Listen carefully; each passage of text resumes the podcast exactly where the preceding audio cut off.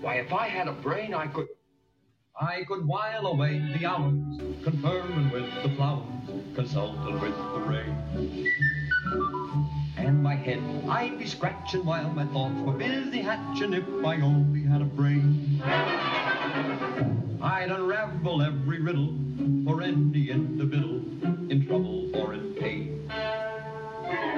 With the thoughts you'd be thinking you could be another Lincoln if you only had a brain.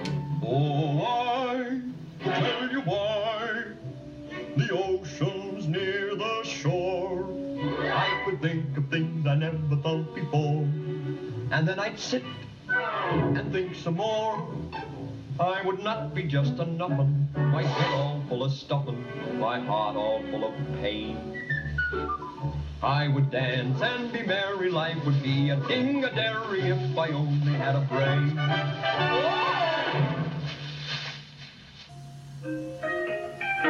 Welcome to a Thursday night this time rather than a Friday night. It's your host, Larry Aluciato Crane, back with another edition of the Logic and Larry podcast. Everything I say on this podcast is strictly my own opinion. It does not reflect the opinion of any other entity or any other person. This is my opinion as a private citizen just talking to you about the musings in my own head and what I see in the world. I'm glad you've all joined me on this new medium. I've been agitated a little bit this week with all the narratives flying around and all the things going on in the world. but it brings me joy to play some dope music and kick it with you and discuss the events and the news of the day. And I'm so glad that so many have decided to migrate with me to this new medium, this Podbean app. I know it's a little bit um, different, but it seems like everybody got on and with ease, and that's good. Facebook was just creating too many problems. The audio last week was terrible. And then today I tried so many times to just test the audio to see if it would come through well, and it just wasn't. So I wanted to make sure the audio quality was good because look, you're here to listen to me. And my voice has to resonate properly, but you're also here to hear the music. And I got some a really good musical lineup for you tonight. While we're talking some harsh reality, some politics, some things that are tough to get through, we want some dope music behind us. So I wasn't going to let that be drowned out by bad audio quality. So thanks for joining me on the new medium. And this is the medium that I really launch all the recorded episodes from anyway, so it works out. Now, why did I start the show other than the dope 80s music? Why did I start the show with the famed song If I Only Had a Brain? Well, for those who don't know, most do. If you need a quick refresher course, I'll tell you. The If I Only Had a Brain song was sung by the one and only Scarecrow in The Wizard of Oz. And why did I select the Scarecrow song? Well, it was great. It was a, a double edged sword, right? On the one hand, he's wishing he had a brain because, not literally, but people need to be more intellectual. People need to think more. People need to get down to the nuances of things going on around them if they want to solve problems, if they want to fix our imperiled society. They really need to use their brains. Secondly, the scarecrow is made of straw. And tonight's theme is straw men. There are so many straw men out here, I can't keep up. And I'm significantly confident that I can tie in all my grievances this week and the news this week and the nonsense this week by simply reiterating the old adage of the straw man.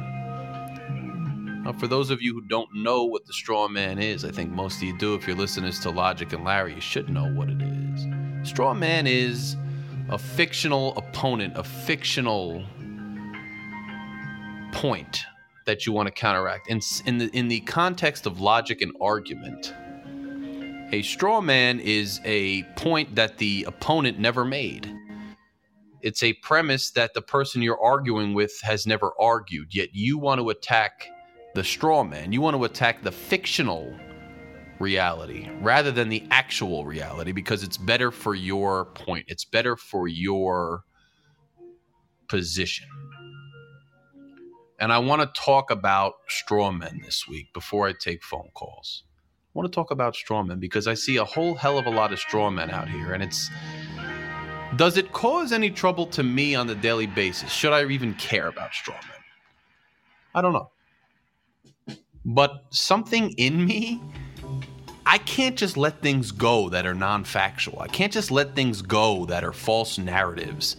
I can't let selective outrage go. I, I, I don't know what's wrong with me, but something in my brain has to stand up to the nonsense, especially when it's happening in mass and when it's happening mass hysterically amongst a, a, large group of people and it's in my face all the time. I, something about me I can't tolerate it. So I want to break down these straw men and I want to I want to break down some facts about things that happened this week and I want to break down and call some people out, you know, not individually, but call people out for what I see as attacking a straw man and and riding a wave, riding a social media uh, wave and a populist wave rather than actually getting down to the nitty gritty of what we need to do to fix our problems in society. So here, here's what I want to do. Let's talk first as we get into these straw man things as, you know, something that maybe people aren't that familiar with. But let's start here. As some of you may know, Rutgers basketball is in the NCAA tournament for the first time in 30 years. First time since 1991 they are in the tournament. They would have made it last year, but for COVID. They're back in the NCAA tournament. They're playing Clemson tomorrow at 9:30. And if you were wondering why the show was switched to Thursday, that would be your answer. So, Rutgers is playing tomorrow, and the prominent guard on Rutgers, who has been there since the beginning of Steve Pikiell's career, who's the coach, who has kind of led the resurgence of Rutgers basketball, is somebody named Geo Baker. Now, Geo Baker is an acclaimed basketball guard. He's a, a solid athlete. Um, and he's a, a very bright young man with a lot of opinions. Now, he seems to be somebody like me, and I say that meaning Geo, I guess, has had it with reading people's opinions about student athletes and about people just opi- opining about what they go through and what they should think and what they should feel because he said recently in social media posts that he just can't hold it in anymore.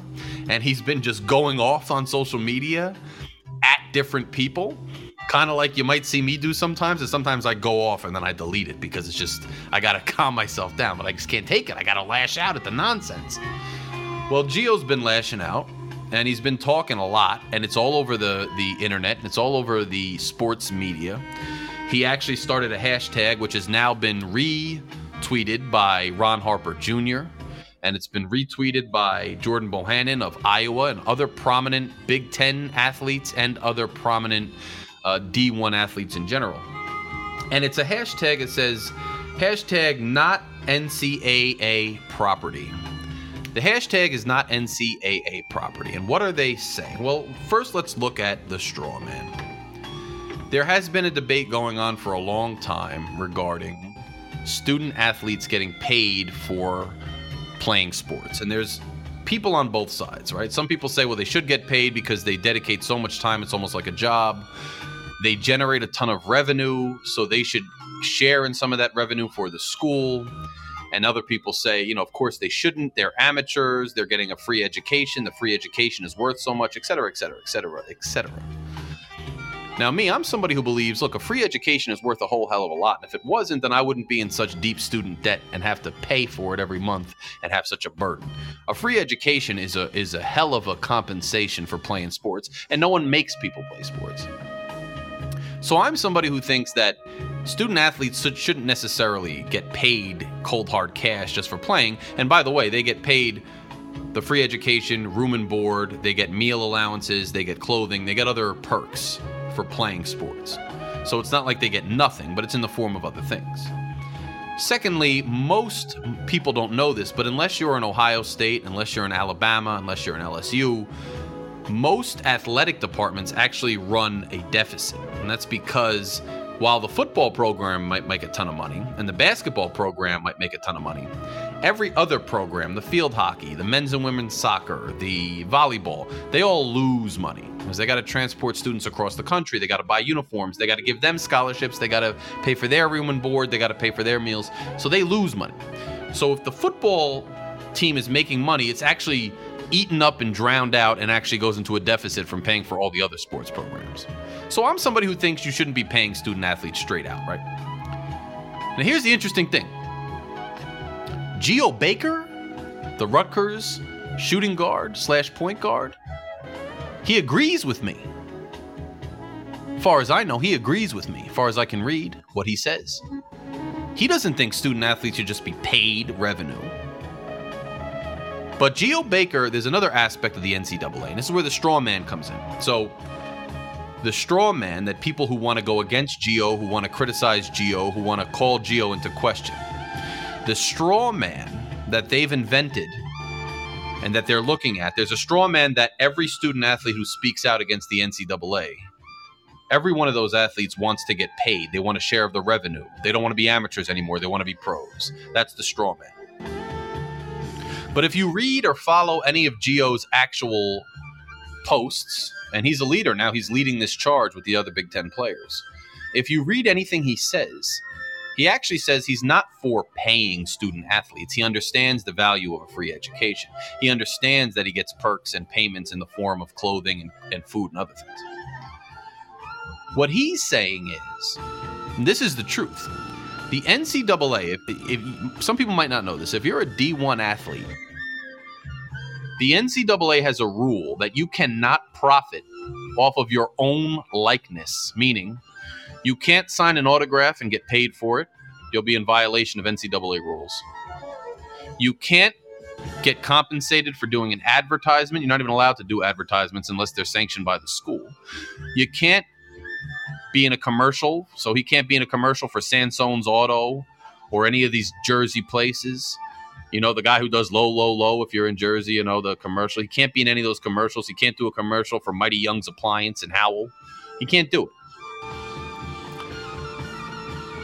He's not allowed to profit off of his own talent and his own image and his own name. In fact, when they make video games, they make video games that feature the student's likeness. So their number, their height, their their their skin tone, their speed, their acumen. If they make a video game completely based on the kid in question, they can't even profit off of that. They can't even profit off of that. They're not allowed to profit off of their own image. Geo, so what happened this week was somebody tweeted out, some sports commentator, that oh, the NCAA athletes are mad that they're confined to their hotel rooms because it's brutal out there. So they're all in Indianapolis for this NCAA tournament, by the way. They're all in Indianapolis. They all have to quarantine in their own hotel rooms. They can't go out and about. The kids who are participating in, in college basketball this year have been quarantined the whole season. They can't see their family. They can't see their friends. They can't see their girlfriends.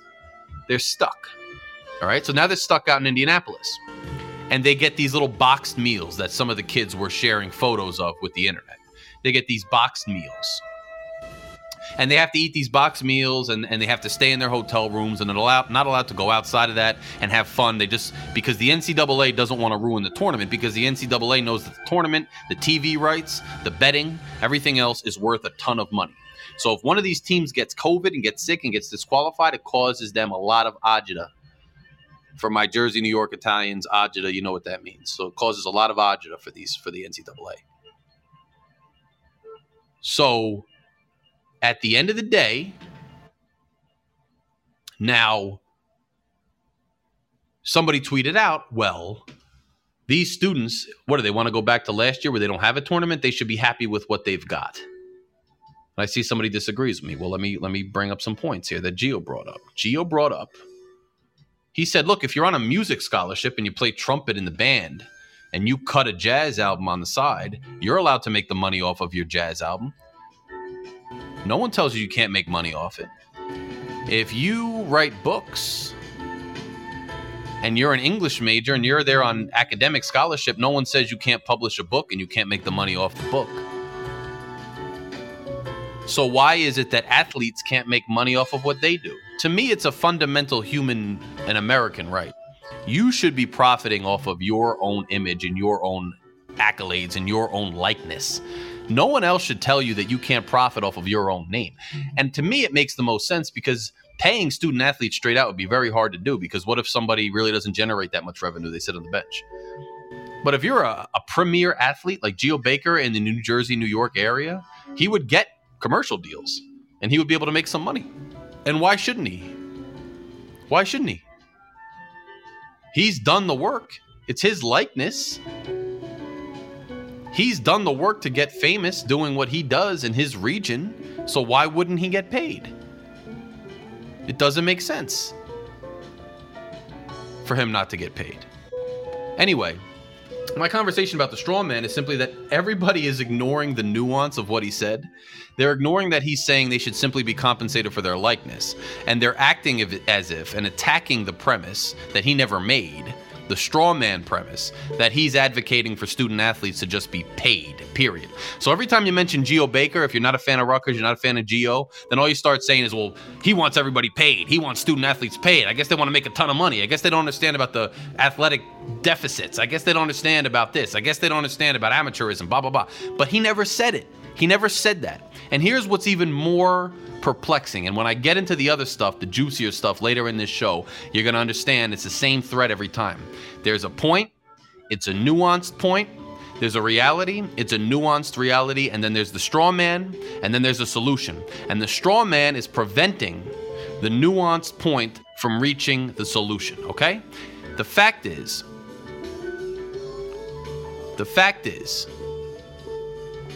that if the NCAA doesn't start compensating student athletes for their likeness, if they don't start doing that, then the student athletes are going to eventually have enough political will. And you know how this political climate is. They'll do anything that's popular with the masses. And it's getting more and more popular with the masses.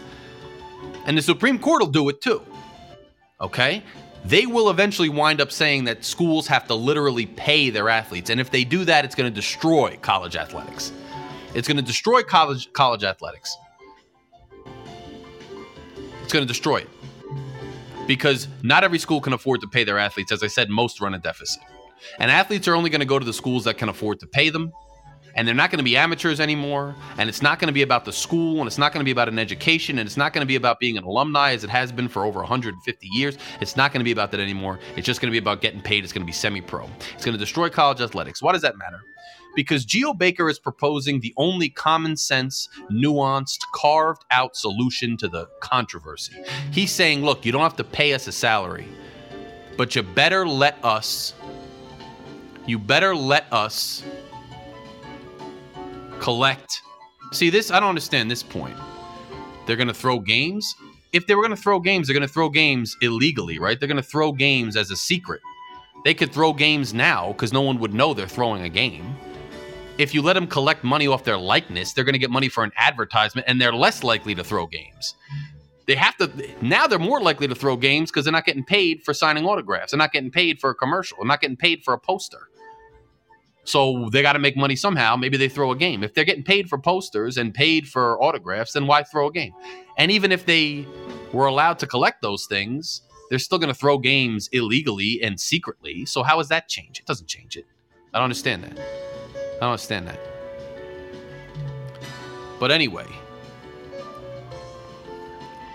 at the end of the day, and you you could have some sort of you could have some sort of uh, system where they keep track of what they earn. They have to report it, just like you report your taxes. I don't know. Point is, point is the straw man. The fact is, if you if you let them collect off their likeness, then the outrage starts to go away. And if you let them collect off their likeness, then it's a common sense compromise solution a com- common sense compromised solution. And that's probably the best way forward. That should that would be the best way forward. And that would prevent the collapse of the entire industry, which could happen if they keep having a hard line. But my point is, as a straw man, the kid's saying, I have a nuanced thing. I don't want to be paid, but I do want money for my likeness. That's just silly that I'm not and they're attacking the straw man that he never made that he wants to get paid. And what that's doing is preventing an actual solution. If they sat down at the table like we're doing in the chat right now, and we exchanged our concerns and we set forth different ways to protect against those concerns, and we came to a consensus and we came to an understanding, then we would probably reach a solution. But the straw man, the straw man is preventing the solution. And that's a big, big, big problem. Now, on to subjects that fit the same narrative. You have a serious issue, you have a straw man, you have a straw man that takes the attention away from sol- solving the issue. What's the biggest news story right now that I know? Well, somebody in Georgia, a white man, last name along, got a little goatee, 21 years old. He went into several massage parlors in Georgia, the Atlanta area, and he shot up the massage parlors. From my count, he killed eight people, four of which were Korean American, two of which were Caucasian, aka white Americans. A Latina man was injured, but he's surviving. And the other two, I believe, are of Asian descent as well, but not Korean. It's all over the news, it's all over social media, it's everywhere, as it should be. It's a mass murder, it's yet another mass shooting in our country. Another mass shooting perpetrated by a young male with easy access to guns, with a mental issue, and pent up aggression that we are trying to find the origin of. That's an ongoing problem in this country, isn't it? Young men with easy access to guns shooting up anybody of their choice in a mass shooting and mass murder. And then usually either committing suicide or being caught and put to a long prison term or to death. And he's the last in a long, long, long, long, long, long line of young men engaging in mass shootings in this country as of late. And we have an obvious problem. We have an obvious problem in this country with these mass shootings. We have an obvious problem in this country related to access to guns, young men's mental health, and then the extremist position of their choice. Why do I say of their choice? Because Omar Mateen, do you remember him? Omar Mateen was the Middle Eastern Muslim young man who shot up the gay club in Florida. He was one of them. Dylann Roof was the racist, and I'll call Dylann Roof a straight up white supremacist racist. I ain't gonna really play around with Dylann Roof. He was targeting African American people straight the hell up. He's on death row, and the only reason he probably won't be put to death is because the Biden administration may well stay his death penalty while they're in office. Trump was going right through it. I think Trump would have executed Dylann Roof pretty quickly. You had Tsarnaev, the Boston bomber. Boston bomber was another one of these young men with problems with isolation. He chose Islamic extremism. You see, they all fit the same profile, aside from the extremist position that they take. Now, the other issue you've had that I've mentioned on this show, and I wish I had more listeners, I really do, because if I had more listeners and this was a nationally syndicated show, it would be so much more evident when I bring it back up now after this shooting has happened, what I had brought up two weeks ago or a week ago. If you recall, I said a week ago that there was this uptick on social media regarding Asian violence against Asian Americans. I had told you that this social media phenomenon had been circulating and there had been a, a statistical uptick in violence against Asian Americans. And we can all acknowledge that that uptick is, is reality. I had also told you that I had seen these attacks on the news, on video. They had discussed these attacks in news articles. These attacks were prevalent, but these attacks seemed to mostly be in urban areas, and they, they seem to be based on the videos perpetrated by young men who were not white, young men of color. And I said that it wasn't getting much attention because the perpetrators weren't identified and no one could latch on to a grand narrative, so it wasn't getting any attention. And what did I say? I said that if one of the perpetrators wound up being a white male, that he would fit the narrative that the news wants to push, that being a binary narrative. That being white versus people of color. That being the narrative they've been trying to push. Zero versus one. This versus that, the simple narrative that they wanted to push. The fact that Asians Americans are at risk from violence overall, and it's a complex issue, was irrelevant. They were waiting for the right perpetrator so that they could spin the narrative. Now, you probably wouldn't know this. Maybe you would. But last week, there was a big news article that came out, but it got very little press. Very, very, very little press. And it was in Oakland, California. In Oakland, California, a elderly Asian man was knocked out on video because somebody had their cell phone out. What else is new? On video, an elderly Asian man was knocked out in the head and then robbed. He suffered brain injury, he became brain dead, and he later died. It was in the news, but no one knew jumped on the anti Asian violence bandwagon. Nobody knew talked about it.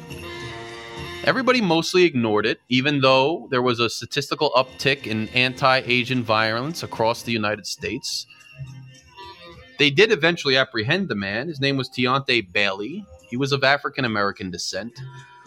The news said that he had been preying on several elderly Asian people and he had quite a criminal record and history of doing so. So that would show, yes, that there there is some kind of violence going on against Asian Americans, right? And I bet white people are victimizing Asian Americans.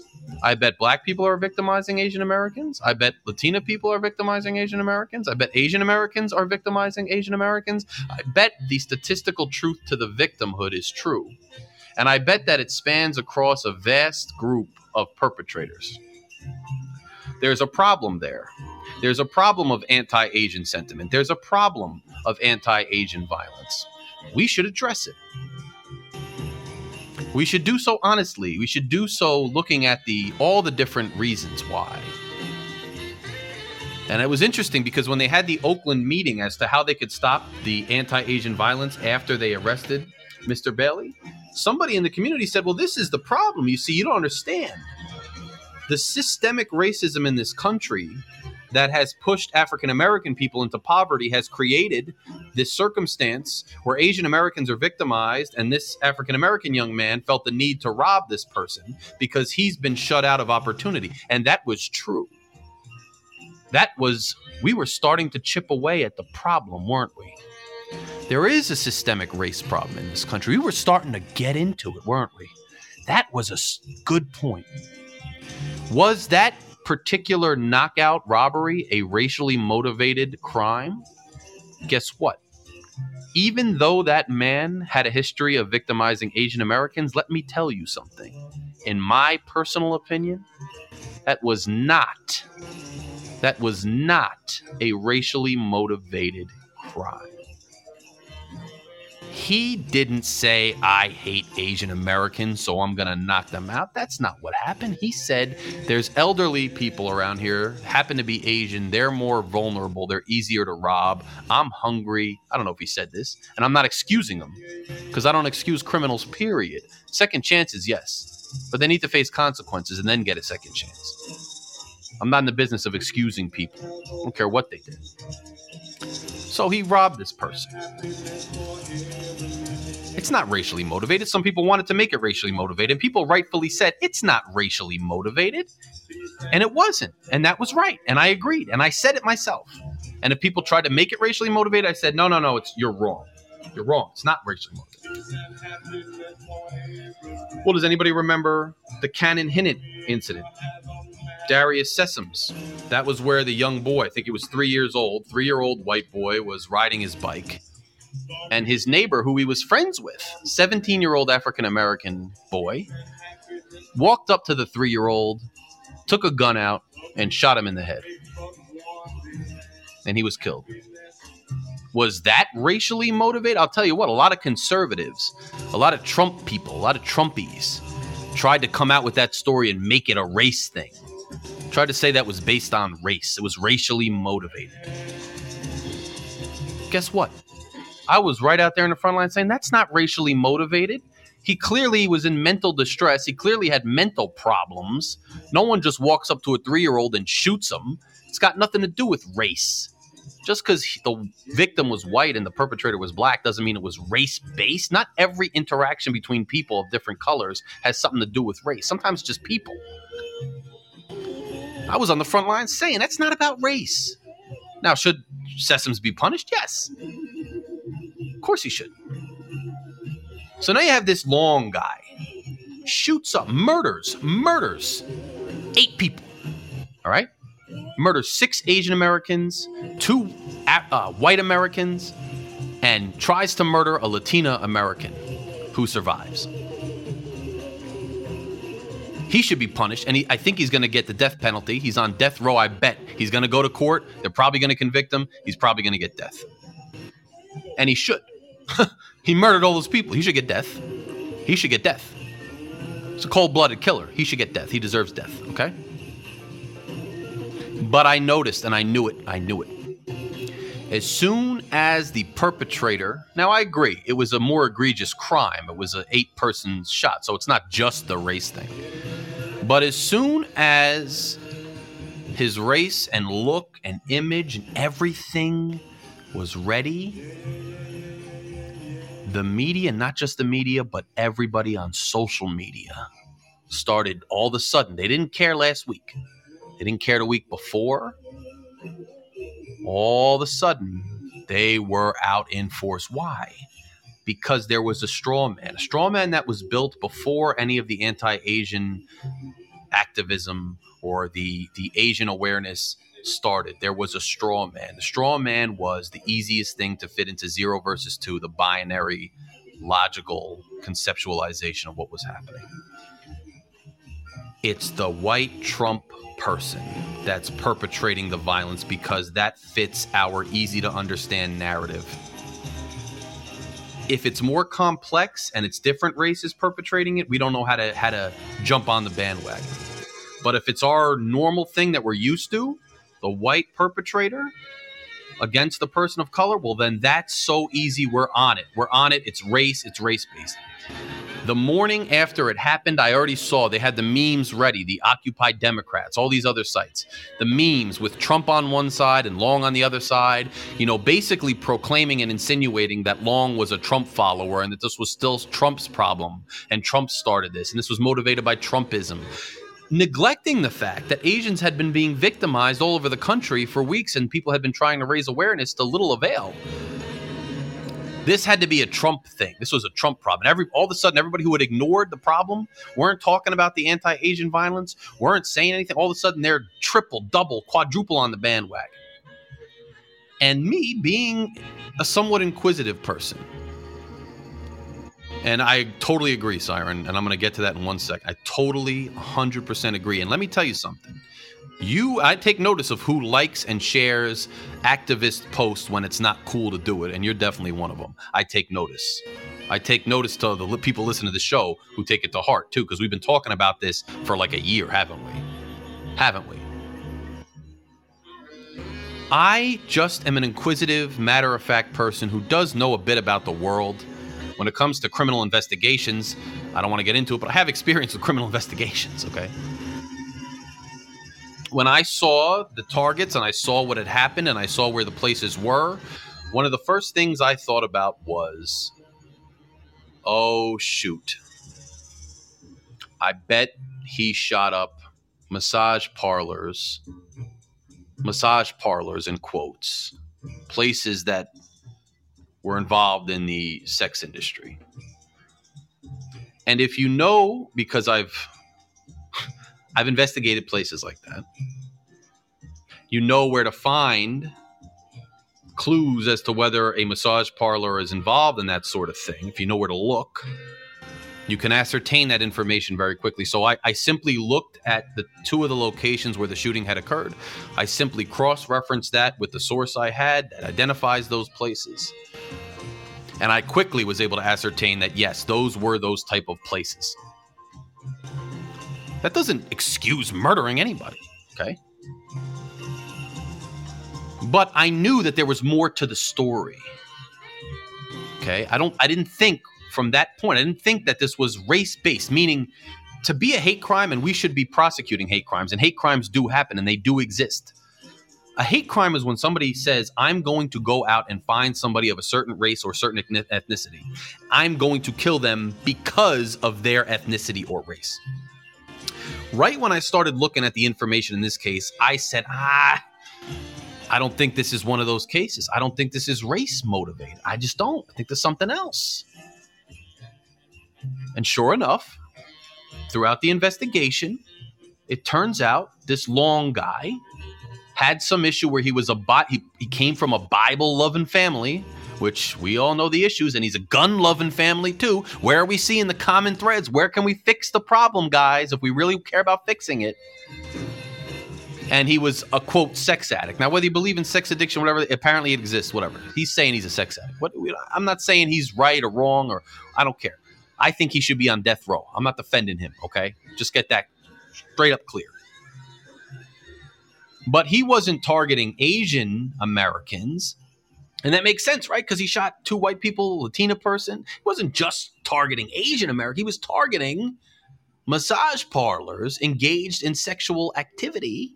And then the word was he had a manifesto, a manifesto when he was going to go to Miami to target members of the porn industry in Miami. Now, they didn't even say Miami. They said Florida. Why do I know this?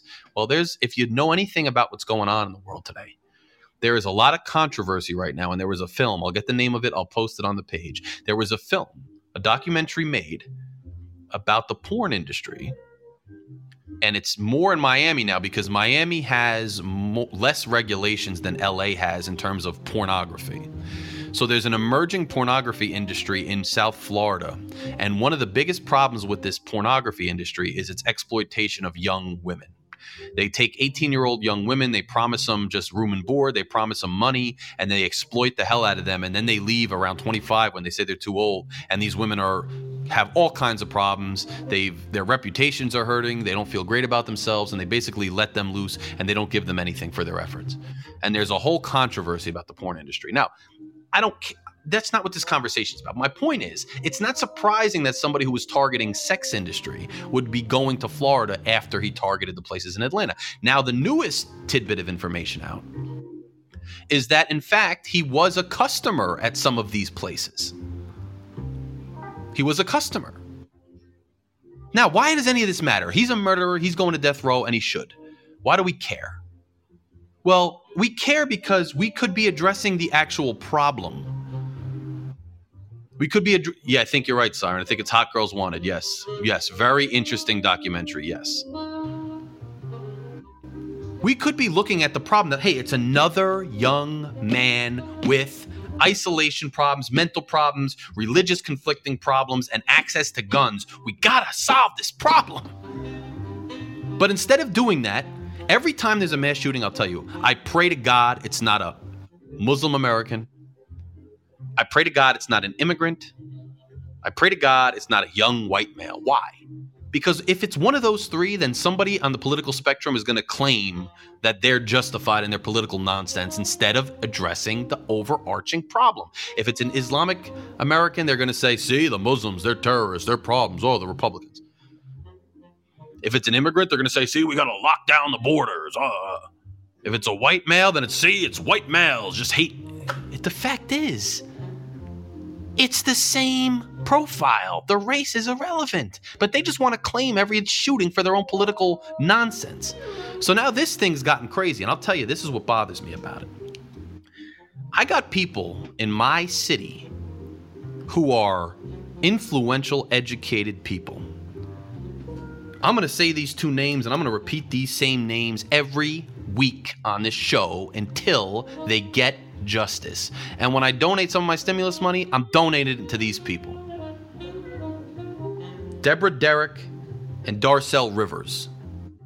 Deborah Derrick and Darcel Rivers.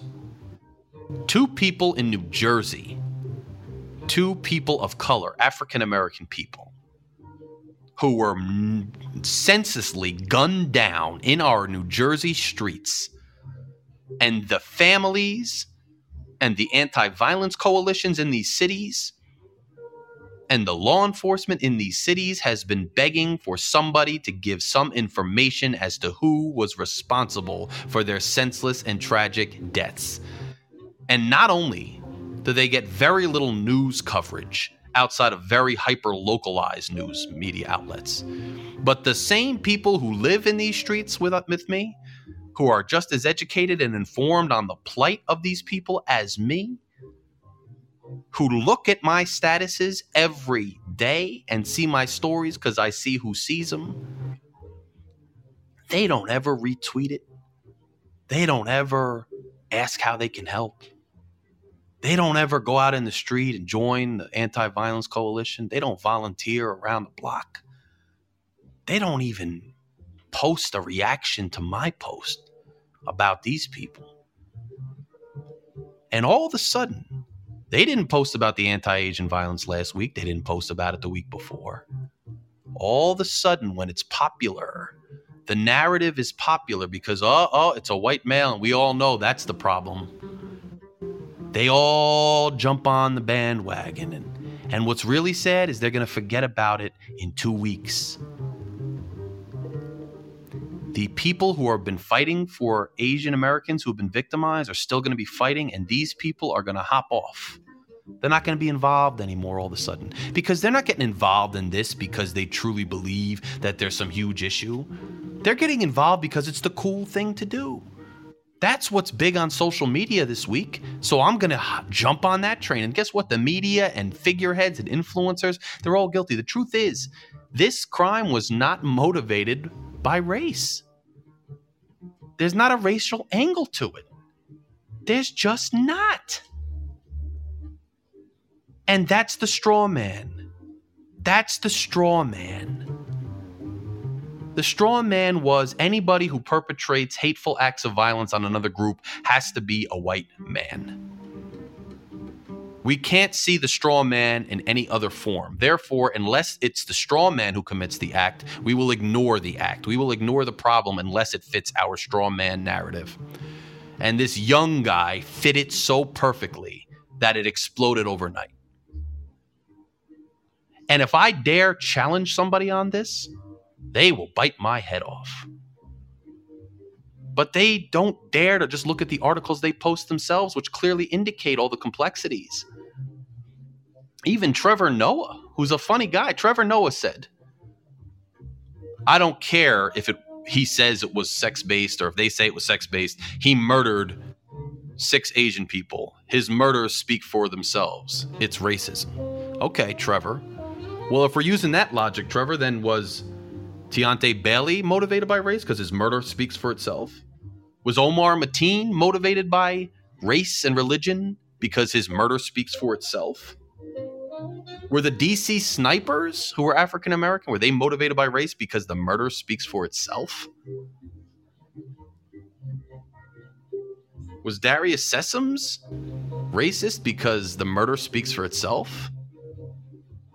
That's a nonsensical, bad logical thing to put forth. And somebody like Trevor Noah, who's supposed to be an influencer, should do better than that. And I'm not out here defending this idiot. He should be on death row, and he will. But why are we trying to make up a straw man just because all of a sudden it's a white person who did it? I understand the complexities of the country. I understand white supremacy. I understand white privilege. I agree that all of those things exist. White privilege exists, white supremacy exists. We have to dismantle it. I agree. But eventually, people are going to tune you out if you lose credibility. How many times do I talk about that, that on this show? And if you only hop on the bandwagon when it's the perpetrator is a certain color and a certain look, so you can fit it into a binary, you're starting to lose credibility. And you're losing credibility with people that might be down to help. And that means we'll never get to the root of the problem. We'll never solve anything. Yeah, exactly. If he went to Russian massage parlors and killed them, they wouldn't even talk. It wouldn't be a big story. They would say it's about sex. They wouldn't say it was anti Russian. They wouldn't say it was anti Russian. They wouldn't. If he hit Florida first and it was mostly just a mix of people, they wouldn't say anything. That's because it fits the narrative. And it's a shame. And, and I'm getting at wits' end of dealing with it because it's just, okay, so now all of a sudden you're this huge activist but yesterday he didn't say anything. I had somebody on my Facebook today say, they don't say the race of Young. He's white in big capital letters. And I said, well, do they usually say the race of the shooters? And he goes, I don't have time to educate you. You don't know the point I'm trying to make. I said, no, I understand your point. I'm trying to challenge it. And then I posted the article about the Oakland thing where they didn't mention the race of the shooter. And he deleted his status. He deleted his status because he realized that he was, he, the, the point was, it wasn't making sense. And there's a for reference, there's a movie out Boogie right now. Boogie, it's a movie about an Asian kid in Brooklyn playing ball, at Queens, I think. And he's dealing with the African American community because there's a lot of Asian Americans and African Americans live in close proximity, and they have their own issues with each other, and they they have their own problems. Most, a lot of it caused by white supremacy and the systemic racism. We all acknowledge that. But there are issues there between people that don't necessarily have anything to do with a third race and it's just interesting that people want to get down on that level. And I, I, it, it gets on my it gets to me. Because while i'm out here every day talking about deborah derrick darcel rivers and darcel so deborah derrick by the way she was a 63 year old woman. It was her birthday. She was releasing balloons. She was be- releasing her balloons. And devo you make a good point. I mean when we're exploring why these things happen i'm not saying everybody who does this is like a bad person I'm just delving into the the issue that we're seeing, you know, like what motivates people to do this and just pointing out the discrepancies in the logic, you know. But I hear you. You're right. You're right. And it does give a platform. So I'm not even like the people who use this platform because it benefits their cause. I'm not knocking them. I'm knocking the people who just join on and then they're going to jump off tomorrow. So Deborah Derrick, she was releasing balloons for her 63rd birthday with her grandchildren and her children. Somebody drove by. She wasn't the target. They shot her. She wound up passing away right in front of her children and grandchildren. She tried to help cover them up while the bullets were flying. Darcel Rivers, he was in chef school in Rhode Island. He came home to visit his mother. He was training to be a chef. He had four children. Somebody drove by him in the street in Jersey City, sprayed bullets at him, and killed him. Neither one of those, Deborah Derrick's much, you know, more recent, But Rivers is case from 2015, I think. They're cold. No one's ever come forth with the information. They don't have any leads.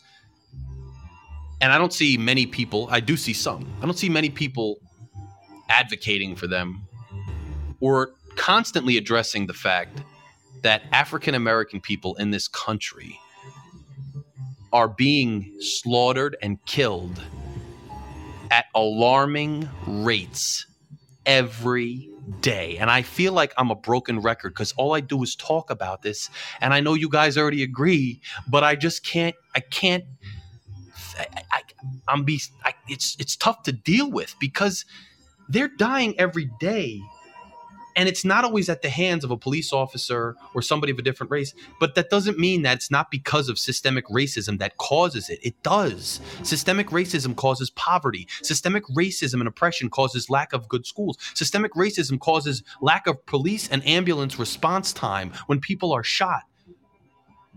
Systemic racism causes them not to, to cover those murders that much not as much as other ones and I'm not saying that every single murder that happens in every city we have to be on, but I'm saying, what about the ones in your own backyard? Imagine if we all joined together on a 24 7, 365 day basis, not just when the perpetrator fit a certain binary thing that could allow the media to run away with it. But what if every time somebody was victimized, or every time a young person of color was killed in the streets, or died even of COVID, or any other in- inequality? What if 24 7, 365 we were working to solve those problems? What if every day we were in the streets for every lost life? Every victim every victim, not just based on who the killer was but every victim. Why don't we care more about what the victim looks like than the perpetrator? And I'm sorry I went on that tangent. Maybe people think I'm insensitive, But it was infuriating to me that that you know, all of a sudden, look, is, is some part of it the fact that I look like the people that that people want to generalize and really rail against? Maybe. Because I'm just living my life like everybody else, and I'm actually out here every day trying to improve the lives of people. And it's frustrating when the only time people take notice of the lives lost is if somebody who looks like me does it. But if the life lost was not perpetrated by somebody who looks like me, there's silence. After a while, that weighs on your mind, that weighs on your soul. So maybe I am speaking from a perspective that's unique to me to some extent, but I think my logic is solid and objective. I truly do. And I wasn't here to rail against people for for caring about the Asian victims. My heart goes out to them. But why don't we talk about the fact that there are a ton of Asian American women and Russian American women and other young women, African American women, runaways, impoverished women who are white. Why don't we talk about why don't we talk about the sex trafficking industry? Why don't we talk about the fact that most of these women were probably trafficked? And that the fact that they were all in one place in a massage parlor on a strip of massage parlors is indicative of the sex industry and of human trafficking. What about that? That's something to really delve into, right? Because they were victimized because of the position they were put in by that industry. Let's talk about that. That's a, that's part of the issue, isn't it? That's part of the issue. How about how white people in that Atlanta suburb? I guess they turn the other way because that strip is functioning and it's live. Remember Robert Kraft? Remember Robert Kraft in Florida went into a massage parlor just like that? And all of a sudden the judge threw out the evidence and all of a sudden it's never happened and no one cares. Remember that? That's white supremacy. That's that's that's a systemic racist problem that we turn the other way to masses of Asian American women being victimized by the sex industry. That's getting to the solution. That's getting to the real problem. That's getting to a real crux. And Chris, you're right. They don't want to talk about that. It's not pop. It's not something because another thing, and I say this over and over and over and over and over again.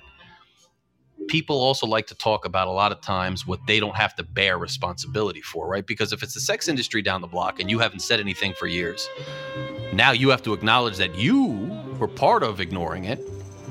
Or if it's the person around the block who got murdered and you've ignored people around the block getting murdered for years, and you have to acknowledge that you are part of it.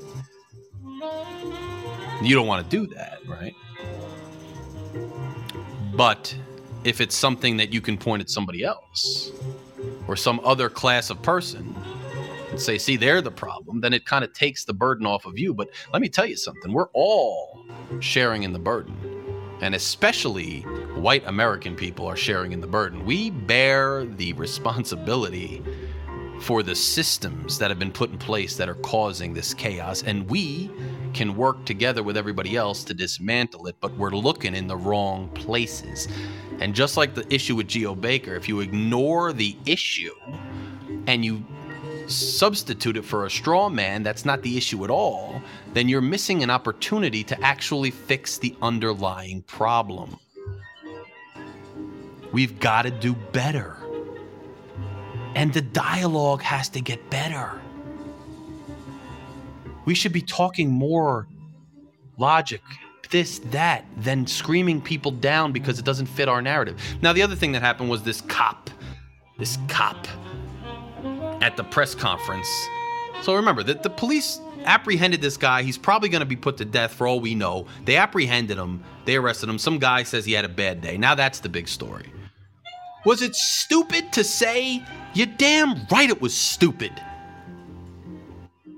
Now they found up something this guy was selling racist shirts. He probably was. This guy should be fired from the police department for selling racist shirts. But the choice of words, it's like saying, look, I caught the guy. He's going to be on death row. He's in prison. That guy had a bad day. What a dumb thing to say. Like, stupid thing to say. So stupid. So idiotic. How are you the spokesperson for the police and you say something that ridiculous and insensitive?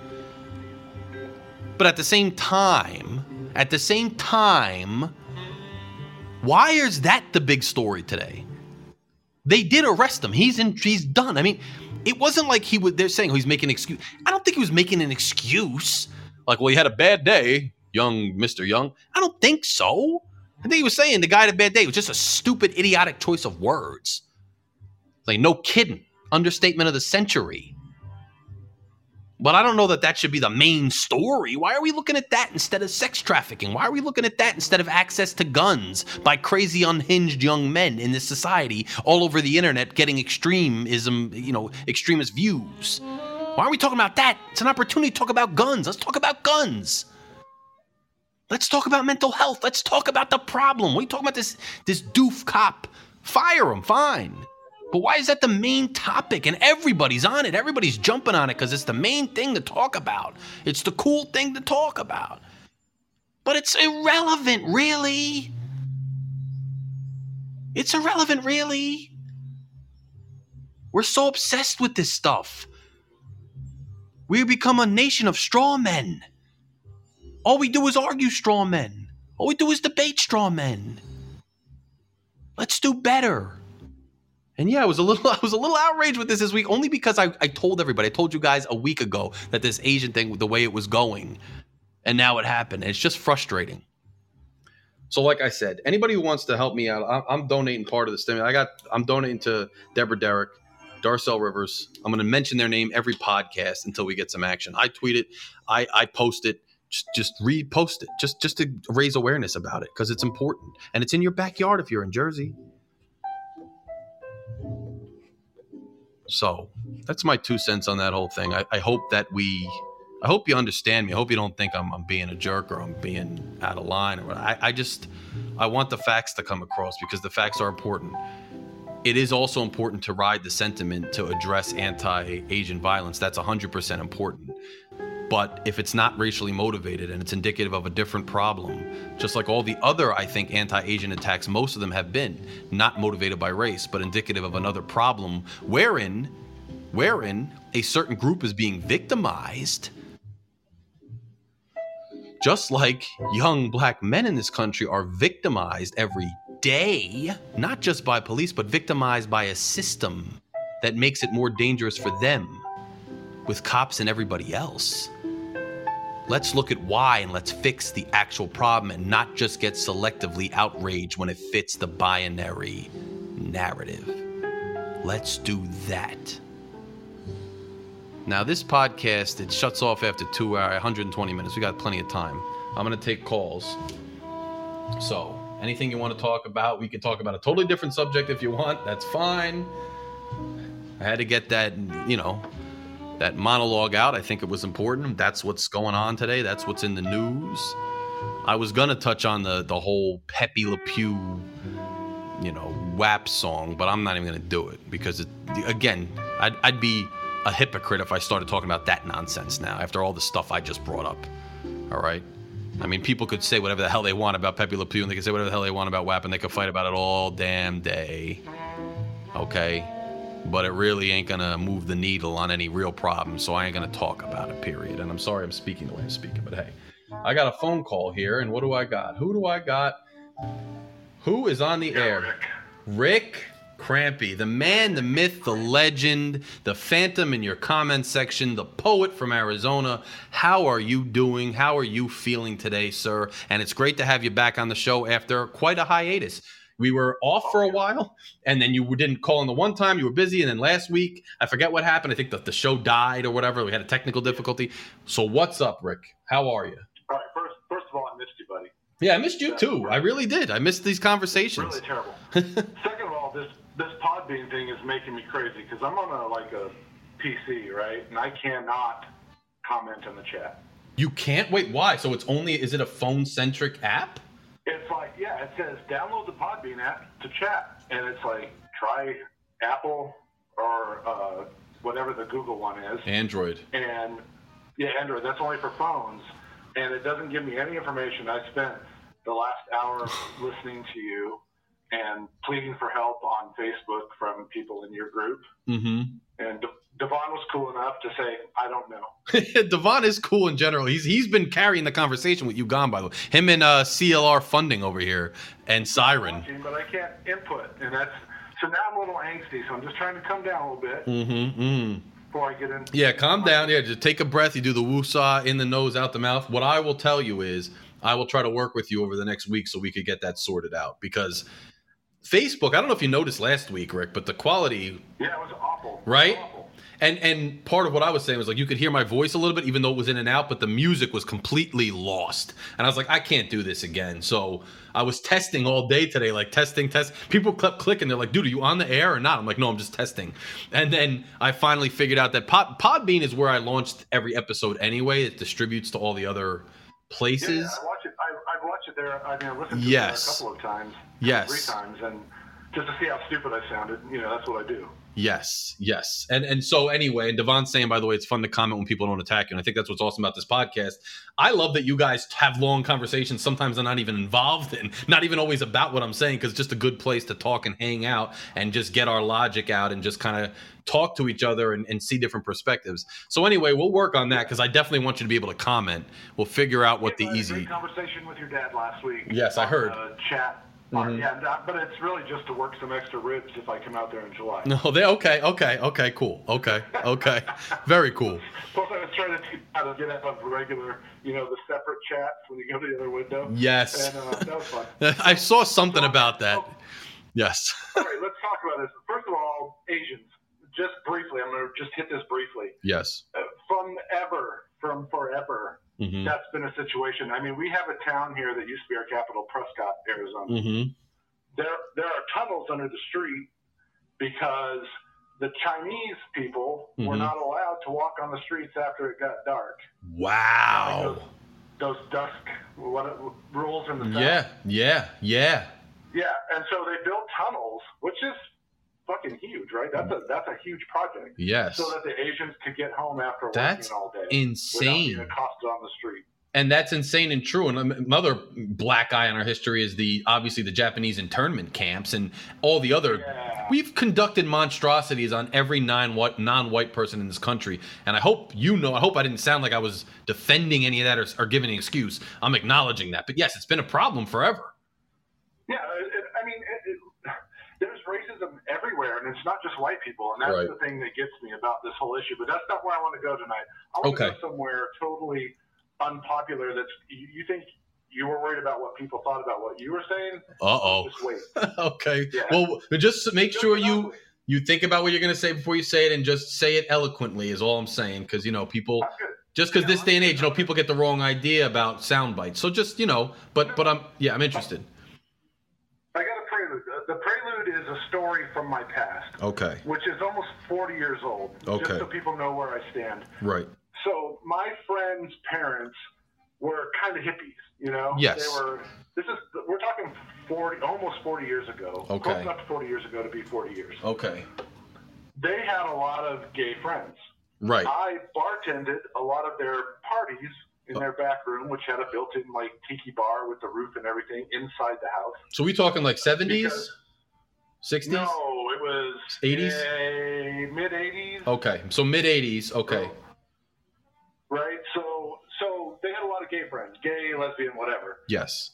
They there was a couple of them that were their friends, so we saw them all the time, right? Yes. And one, there was a group of gay guys. Well, not a group, a couple. They were a Mhm. couple. Okay. Right. Rick and Curtis. Okay. Rick and Curtis. Uh, I even worked with Rick, his Rick and uh, his my friend's dad, John. They had a, a landscaping business. I worked with them for a while back then because I had long hair and I couldn't get a job anywhere else. Right. Great guys, Rick and Kurt, both great guys. But back then, there's no marriage. There's no Right. rights. Not at all. There's nothing, Right. right? Yes. So, so uh, long story short, I had to watch as Rick went into the hospital dying, and Kurt couldn't come see him because he wasn't family. That's terrible. And that was so right, prevalent. this, this is something that I've been involved in way before it was like hip or cool. And this goes into what you're saying about Yes. the, you know, Yes. cause du jour. Yes. Right? Yes. That I, I had to watch that happen because Yes. I liked Rick. I like Kurt. Yeah. I, I liked them both, and Yeah. they were good guys. Yeah. And uh, anyway, he had to, so he couldn't go see Rick, who was dying in the hospital because he wasn't family. And afterwards, because Rick was the money end of that, or Yes. in modern term, or not modern, The provider. 60s terms, he was the provider. Right. So they had built a house together in this little town north of here, which is famous for its gay population. Okay. And they built the house together. He, Rick had his business, on and on. So he died. Curtis got nothing. Oh, got because nothing. the law didn't account for it. That's terrible. Okay. So that's where I'm at. That's where my initial, like 40 years ago, I'm 15, 16 years old, my social injustice meter just blew up. Yes. Right? Yes. Like, I, I mean, I was at the hospital. I'm yelling at the people, like, we can't see him. His fucking significant other can't see him. So you were already advocating for social justice for peop homosexual That- people who were discriminated against 40 years ago. That's correct. Right. Right. So now, now that's the prelude to what I'm about to say. Okay. It's going to be very unpopular, I'm sure. Maybe not with your listeners, but with somebody somewhere. Right. Somebody's going to freak out. Right. So I've been battling with the transgender community for a long time Okay. because, first of all, I feel like that what they're doing is destroying all of this work that the gay, lesbian, even bisexual community has been doing forever Okay. right? So, uh, and I and I don't know. I don't have any gay people in my life right now to really, you know, check that with. So anyway, the the one I want to talk about though is that I was I have a friend, and she posted something saying that uh, if you say non-binary genders don't exist, you're racist as fuck. what? And Racist? yeah. So the the follow up to that was many, many, many indigenous cultures have historically included more than two genders, and to say that those genders do not exist is to say that those cultural traditions are invalid, and that the and that only the imperialist gender binary is correct, which is racism. Okay, I could see somebody saying that today, yes. But obviously, you weren't thinking about these other indigenous or these other groups. You were making, you know, a point on your own about it. So I'm aware of I'm aware of these other groups, right? Okay. And all, all the way back from like the Greeks and their, androgynous people were usually like prophets or seers. Or, Yes, yes. Right, but that's androgyny, Right. right? So I post that, and, which these people I, I'm going to suggest they aren't even aware of. But I I brought up like the the I'm not I'm not sure if I'm saying this right, but the Muxes from Mexico. Okay. They're they're like lady boys, right? Yeah, yeah, The yeah, yeah. Philippines have those. Yes. Warriors, uh, the Hijara, Right. which were, I believe, India. Right. And then I even brought up the, the two-souled um, idea of the Native Americans. Some tribes had that. The two-souled people are, are like men that have some female traits, Right. Right. Right. right? They, they exhibit female. Right. So the uh, cultures had long identified people like this, and they had different terms and different, you know, ways of approaching it for for for thousands of years. Right. And that is true. Right. But they were not, they, first of all, most of them were like little isolated tribes of people. Okay. or like the Philippines have their ladyboys, and that's sort of accepted, but not entirely. Right. So it's not racism. But that wasn't my issue. My issue was, so I said, my issue was the imperialist gender binary idea, Right. as if somewhere white people, right, because we're the imperialists, yeah, Right. Right. somehow convinced everybody that there are only two genders, even though that's not true.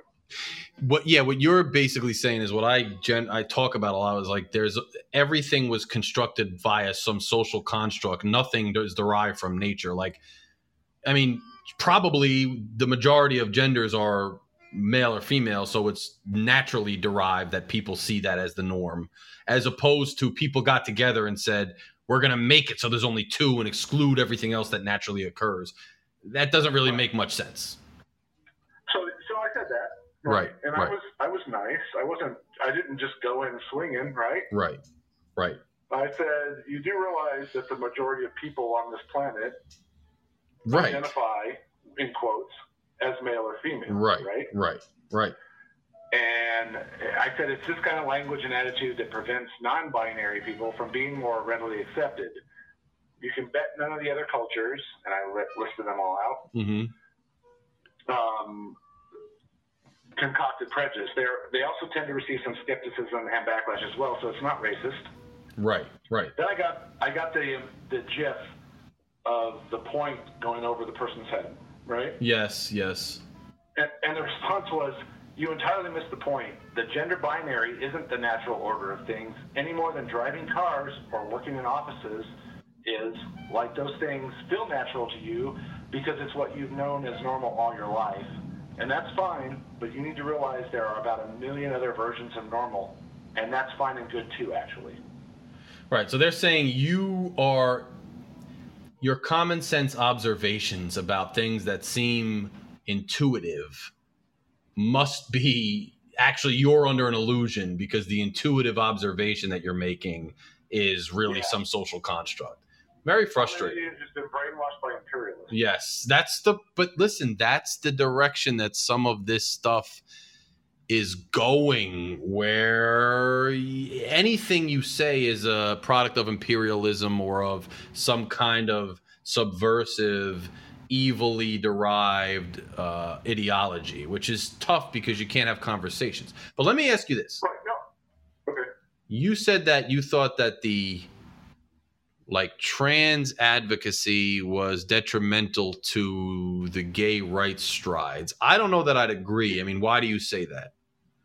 Because they are pushing, they are pushing an issue. Things, uh, okay, go back to my prelude, right? Right. Where that story started. That's in my lifetime. Things have changed dramatically. They can get married, they can have sur- rights of survivorship. They're more, way more accepted in society. I mean, just watching my kids go through school, there's none of that. Oh my God, that guy's gay. Uh, you know what I mean? There's none of that anymore. Right. Let's beat his ass. And, I, and I'm not saying it doesn't exist in society. Right. at all anymore. I'm just saying it's way more accepted now. Right. So they finally get some headway. They finally get some legal recourse. And that was my point. I was like, you know, I'm all for equal rights. I'm all for whatever. And I just noticed that even, who's that, Brian?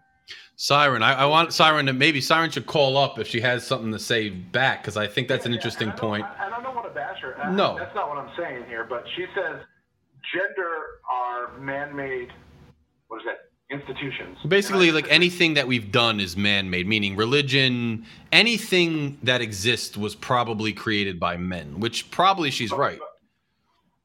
My response to that to that post that I was talking about, Right. and that's just one amongst many, right? Right. I just wanted to use that one as an example. Right. I said my response after being chastised was that I guess those imperialists went out and convinced the entire animal kingdom that that's not right too, right? They, Right. they just convinced them that Right. there's male and female, and you mate, Right. and you fight over mates, and you and you do the breeding thing. Right. I mean, to me, that is again why I want to talk about this with your podcast because it's a, it's it's the straw man. Yes. Yes. No. I. I, I yes. I see what you're saying. Female no longer exist. We're all just whatever we are, Yes. and the entire LGBTQ plus community makes up like five percent. And and I realize that's Mhm. a lot of people, Mm-hmm. Mm-hmm. right? But there's a lot of people. That's Yes. only five percent of the community. We're supposed to change our way of thinking. We're supposed to, which is fine. Right. We're supposed to change our way of addressing everybody. We're supposed to change our, our normal institutions to accommodate this small percentage of people, which I don't expect for anyone. Like, I don't expect, it's, it's the same thing as saying patriarchy to me. When everything's man driven, male driven, Right. I'm against it. I think that women should have equal rights. I think that everybody should be heard. I think that everybody should have equal recourse under the law. Right. I don't believe that I need to be chastised in public because you identify as a man or a woman, but you look like the opposite of what you're identifying as. And I say, hey, lady, or hey, mister, Right. for instance. Not. And Not. I get fucking screamed at. Yeah, and you're saying not doing it with ill intent, just simply making an observation and addressing somebody the way you normally would, and then it coming back as if you are some kind of intolerant, bigoted person when really all you were doing was making a plain observation that most people would make, is what you're saying. Yeah. Yeah. Yeah, my buddy of, of years, my of years, his daughter has decided that she's identifies male. Right. That's fine. Right. She decides she wants to be called Thomas now. Right. That's fine. Right. But get get mad at me because I still see you as the person that I've seen for the last 16 years of your life. Right. Right. You know, and, Right. uh, it, it's the same with the Bruce Jenner thing, right? Uh, like, oh, you can't call him that anymore. Well, that's. I mean, I grew up in that era. I watched that dude in the Olympics. Right. Right. Right. So am I just supposed to forget all that now Right.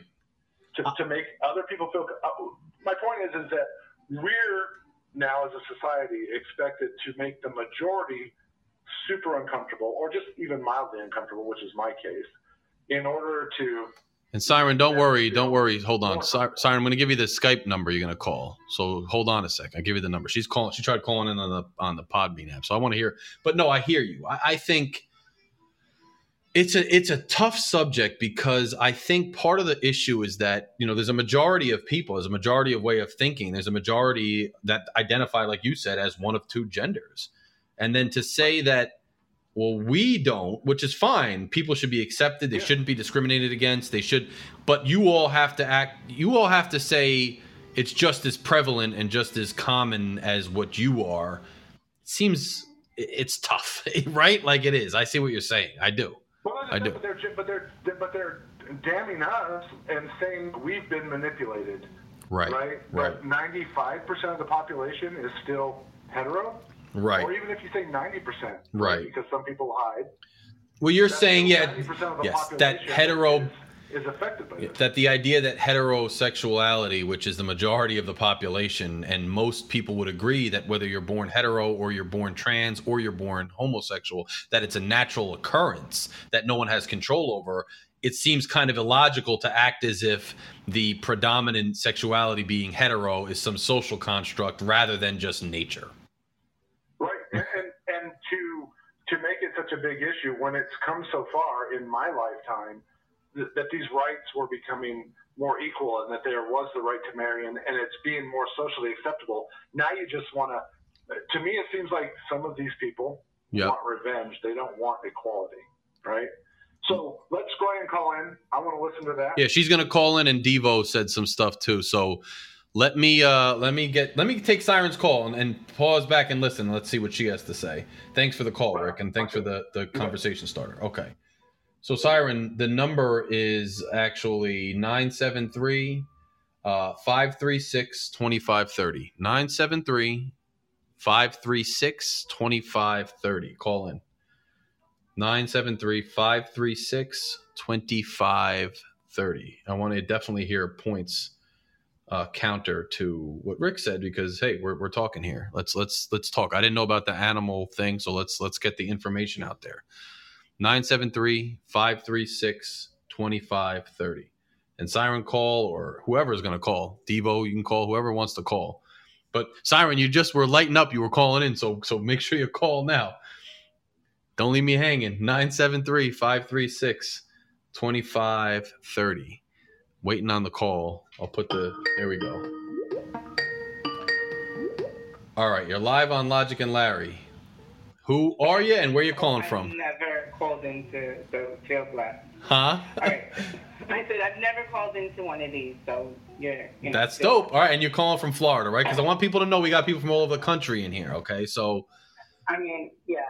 I mean, Oh. that's where I reside. Yes. okay, Okay, so back to this transgender thing. Um, I understand that a lot of people feel like that they may be taken away from the movement, but you have to understand that transgender women are being like attacked and victimized like constantly. mm-hmm. Like and men too as well. They're being killed Mhm. at an alarming rate. Great But- point.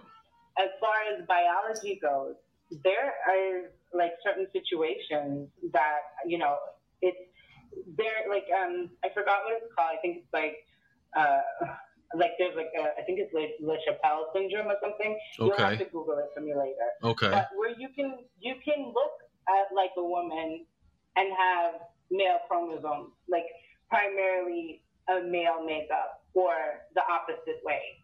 yeah, So yeah. I mean, I you think know, we when I learned sexuality, human sexuality in in college, I mean, they they basically, I mean, transgender or or or even a a gender like mentally or even part physically like like you're talking about like chromosomes would not match the biological genitalia. However the person would actually be a female literally physically inside. And and I, I wouldn't be surprised if that occurs in animals. Makes sense. And so like i understand like a lot of people and you see them as the gender that you're assigned. But going back to what I said when I mm-hmm. said like gender is a man-made institution, mm-hmm. um, there going back to what Devo said, there are animals in the wild that have like you know. They, if they can't find a mate, they will change sexes. Yes. Just to keep the population going. Yes. So you can't say that it's like so these are like I said, that's why I wanted to say it's a man-made institution yes, I am an advocate for, you know, that I have family members that are transgender, really close friends that are transgender, and they go through a lot of things that, I mean, it does come across angry, but it's because of the same compartmentalization that people are doing. Like, oh, this is gay rights. You guys are something completely different. Mm, I mean, if mm. you're in a house, for instance, if mm-hmm. I'm visiting you at your house, mm-hmm. your bathroom, right? Mm-hmm. Your guest bathroom, Yes. But yet we want to put in society these things where, oh, if you're a male, you have to use the bathroom. And I understand that, but things like that just like really aggravate me. No offense to Rick, I actually really, I think he's really, you know, I, I do enjoy his commentary all the time. But I think that in order to educate yourself, you should probably try to meet someone who is transgender and kind of pick their brain because it's not like a choice. Just like how we finally realized that being gay is not a choice, mm-hmm. being transgender is not a choice either. And that's all I really want. Well, that makes a lot of sense. So I just, can't type all of that. Well, no, I mean, even to just elaborate, if you stay on for a little longer, I mean, I think you, you bring up a good point with the bathrooms, right? I mean, we may look at it and say, well, who cares? You know, most people, you know, most people, most people, but they they are going to be more agitated and more, you know, zealous in their advocacy for the bathroom issue because their whole life they don't want to be classified and they were forced they're forced into that uncomfortable position with the with the binary bathrooms. And they're like geez if you didn't have binary bathrooms like when i go to my friend's house then i wouldn't feel so awkward and uncomfortable and and and marginalized every time i just had to go to the bathroom. And so there's a reason they're more frustrated. And then you, you made even a, a more interesting point which was that the some in the gay community are exclusionary to their specific cause, which is also really interesting. And Rick se- seemed to kind of reference that in, to an extent.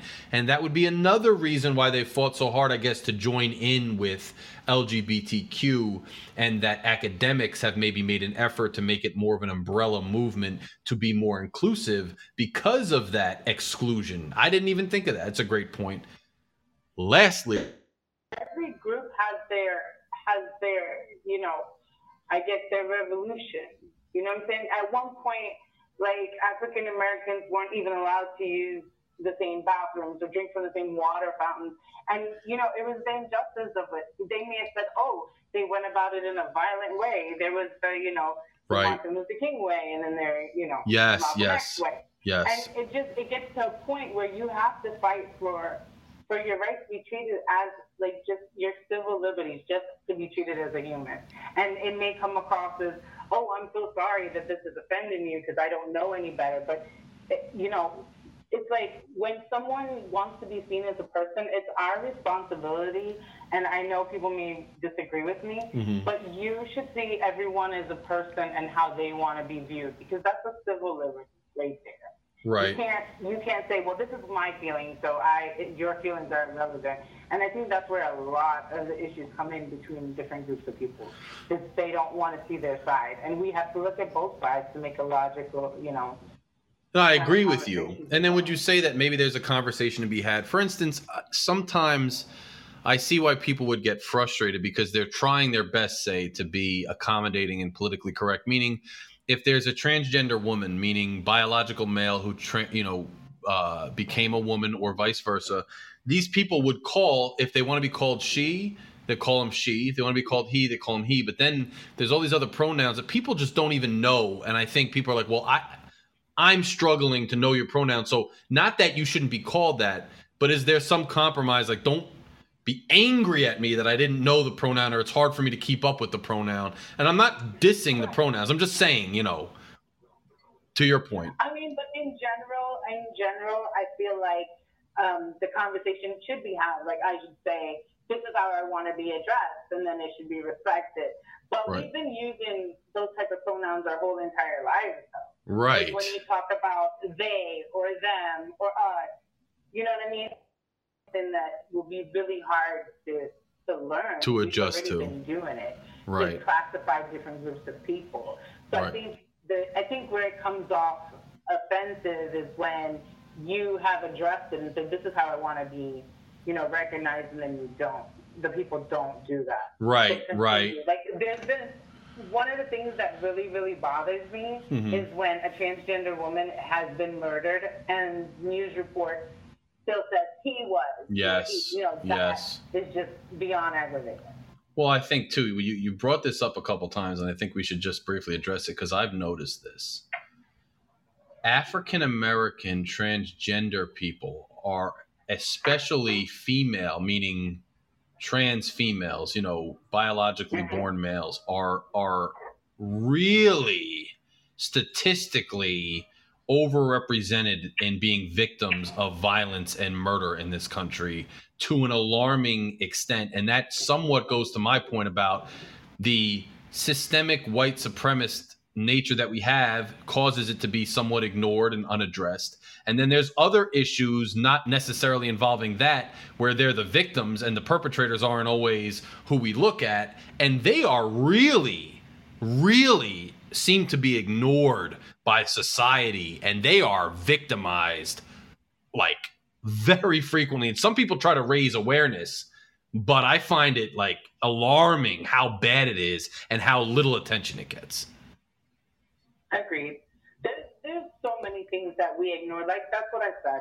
If it's if it's in the headlines, then all of a sudden people care. right And that's why I, you know me, I, you and I have one-on-one conversations, and I right don't mind doing that. I Right. usually typically don't share my views on any type of social media. This is kind of a different platform, so I feel okay.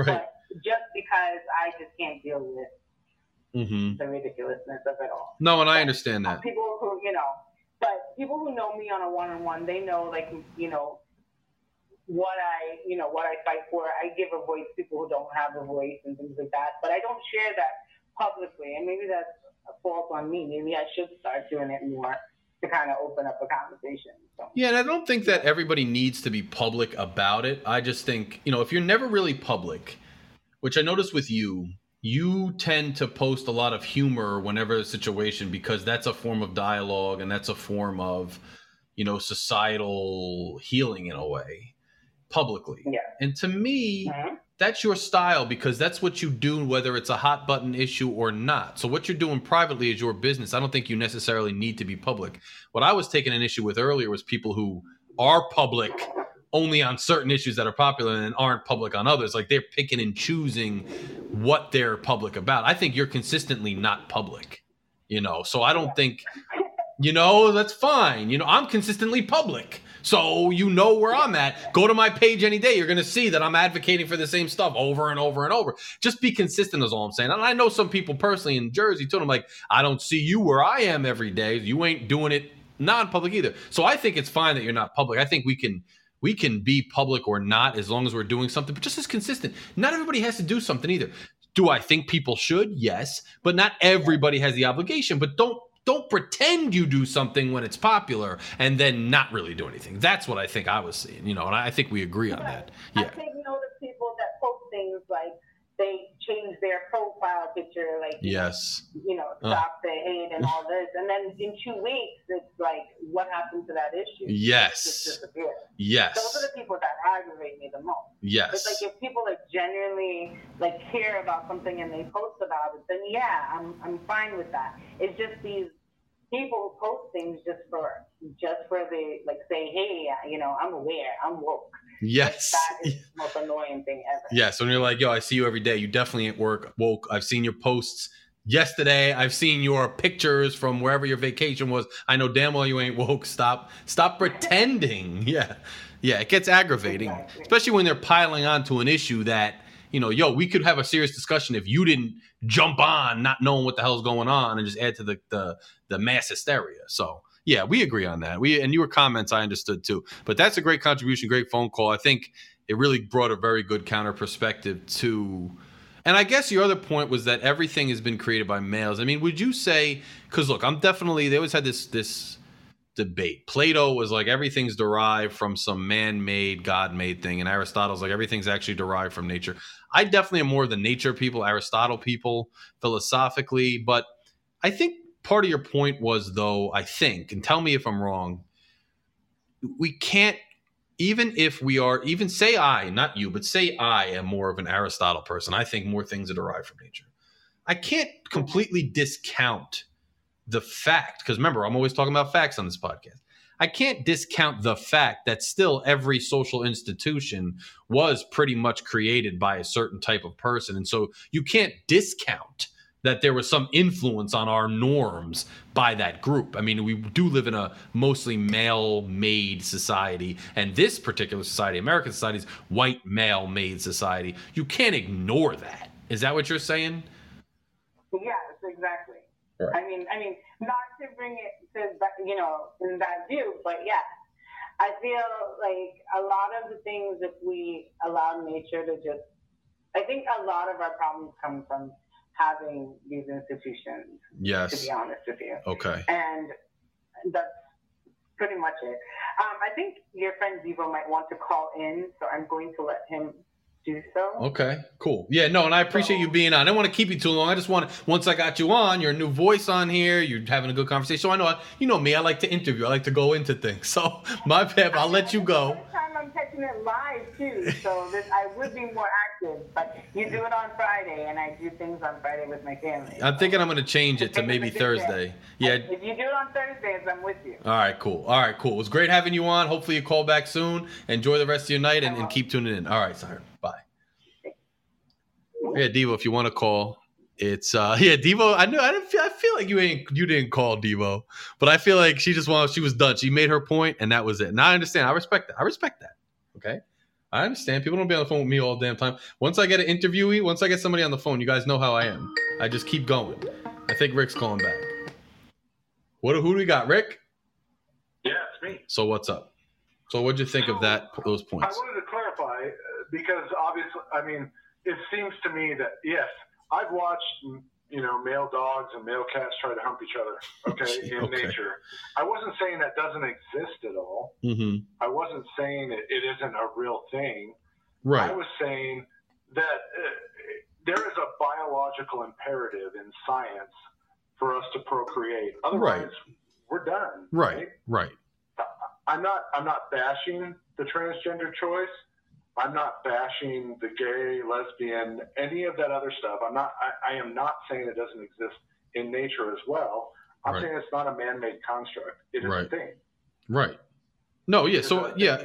keeps going with life, and I don't. I don't want to be misrepresented. I know Scyren. Is that how you say that? I think she's got to correct me if I'm wrong. I only got that from our mutual friend.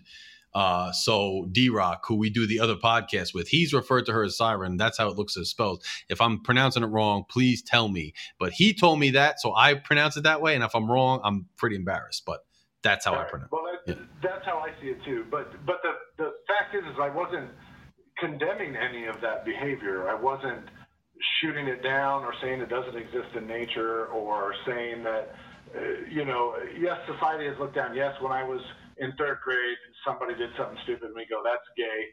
But it was never associated in my brain with actual gay people. Right. it was still wrong, and that's been eliminated, and that's great. Right.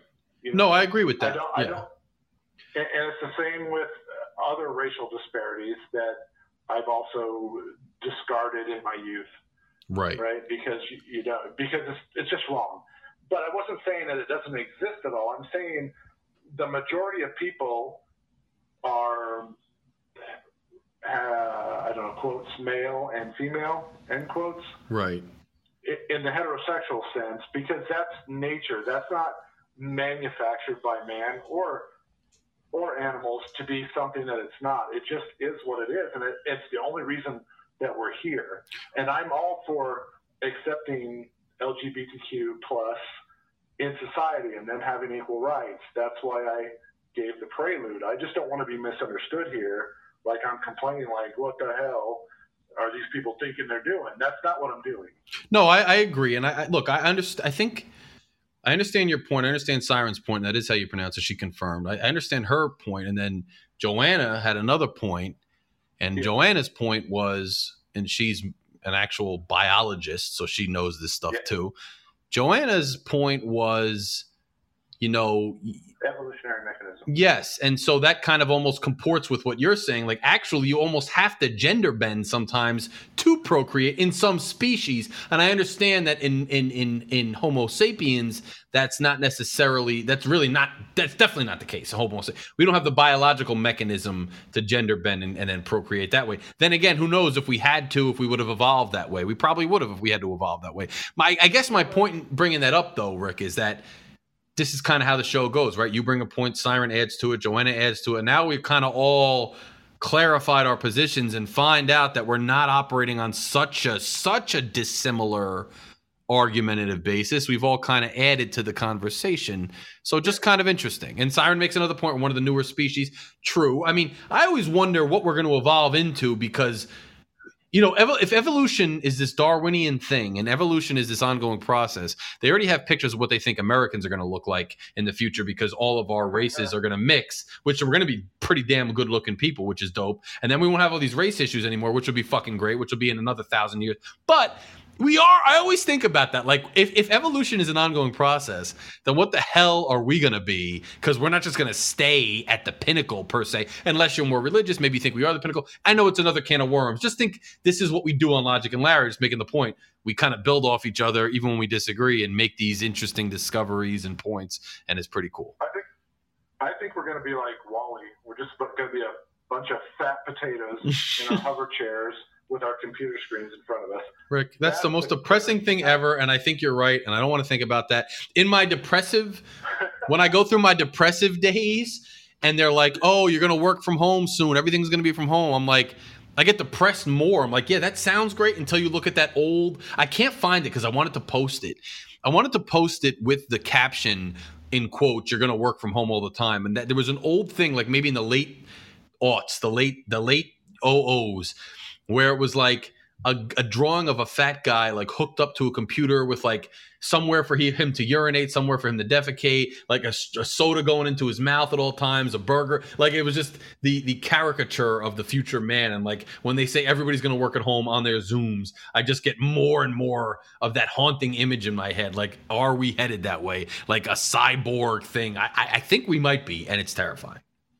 Well, you just you just depressed me by saying that old thing back in the OOs. hey, listen, that's old because it's old for me too. Listen, listen. Yes, because to you, I mean, but, but listen, me even saying that is me coming of age, realizing how old I am, which is depressing me. So you're just sharing in my, you know, you know, Rick. Just a side note. You know, when I realized I was getting legit old was when people like you, no offense, stopped telling me I was young.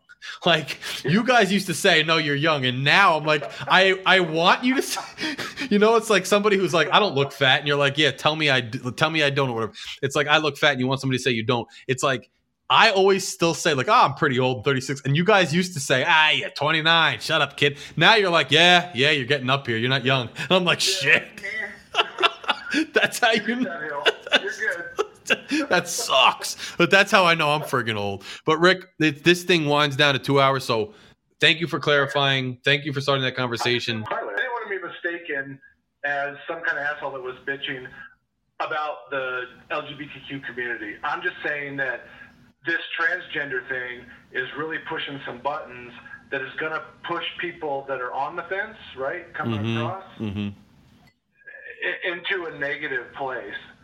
I get what you're And saying. I, like I think that's the wrong way to fight it. Yes, like we should be fighting more collaboratively. And by the way, Scyren said she didn't take it that way. She also she likes you. She agrees with a lot of your stuff. She didn't take it that way. And I think what she said and what you said, if we kind of synthesize them, it goes to what I was saying earlier too, which is like we got to sit down and talk to get to the you know this adversarial, this constant us versus them. And I know I don't want to get into that with like I know you know what I mean. I wasn't trying to allude to our oh, debates.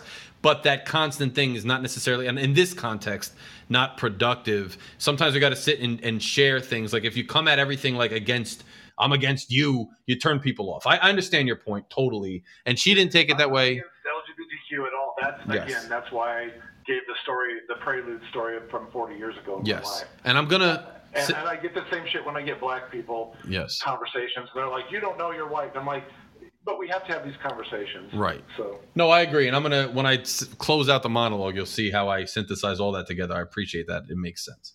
So Rick, right. love you. Thanks for calling in, and I'll talk to you next week, hopefully. all right. All right, later. Um, so no, just to be honest, like, so it's funny because Scyren said she's like, you know, I usually don't even talk. I don't, I don't call. I don't, I don't, I'm not that public with things. But this platform seems like quote a different type of platform. We had Dan Spafford weeks ago in the in the Logic and Larry discussion group say that he didn't want to necessarily delve into some excuse me a certain subject but because he felt safe in this community he delved into a subject. And Scyren said when she was on that you know i mean and rick said that you know look i don't feel this way don't don't categorize me. And i think we didn't no one categorized because i think the beauty of this show is and i, I think it starts with me kind of delving into some you know sensitive subjects and we all delve into these subjects. I mean this is this is supposed to be and is a platform where subjects that you almost can't delve into that are taboo that you'll get categorized you'll get um, marginalized you'll instantly get labeled if you were to try to engage in those conversations elsewhere you actually can engage in those conversations here and we will look at it logically and we will look at what your perspective is and dissect it. And look if somebody were to come in this community none of us that are on here if somebody were to come in this community and, and be like a bigot or somebody who was just ignorant or we would call them out. We would we would roast them and i would call them out uh, you know on the air and i would make sure that they were identified and that we held them accountable. But I haven't had that yet, and I, I think it's so important that we continue to converse and that we continue the dialogue um, without fear of being labeled. And that's that's a space we're in. I hate to use a term that that's somewhat seen as derogatory these days, but we're kind of in a safe space on here, and we can engage. And I, I think we all have built up our again. Remember, what else we always talk about is we've built up our goodwill, we've built up our credibility, credibility we know each other. We've built up our credibility. So you can say something that might get certain reaction but because we have credibility people will pause and listen and then hit you with a with a counterpoint and we can all learn from each other and build. And i've learned as always i always learn. I just learned from all you guys tonight. Scyren was very i learned a lot. So it's it's just interesting and i learned a lot from joanna's point about the the species. I didn't even think of that. That's a great point. We all learned so, hey, it was successful. I'm glad you followed me onto this new medium. I'm going to continue on this new medium. Those of you that had technical difficulties with commenting, we'll get that fixed. I'll look into it ASAP. But I really did enjoy the Podbean since I use it anyway. I think we're going to convert to more of this. I'm still building this thing. I'm still trying to figure out all the technical aspects of it. We'll get there. We'll perfect it. We'll continue to grow it. Thanks for joining me. I hope you join me again next week. We usually do this Friday nights at 9, but I may move it permanently to Thursday or Wednesday or something just because Friday is problematic for some. I'll take a little poll on that. But uh, I'll see you again next week, one of these days at 9. And I can't wait for that moment to come. Everybody enjoy their week. Keep spreading the knowledge, keep uh, having the good debates. And most of all, enjoy your weekend. Take a deep breath because life is beautiful outside of the political and current events debates that we continually have. Life is beautiful outside of social media, too. So go enjoy the, the spring breaking. Go enjoy your life. Go enjoy your loved ones. And I will talk to you very, very soon. Thank you for joining me. Good night.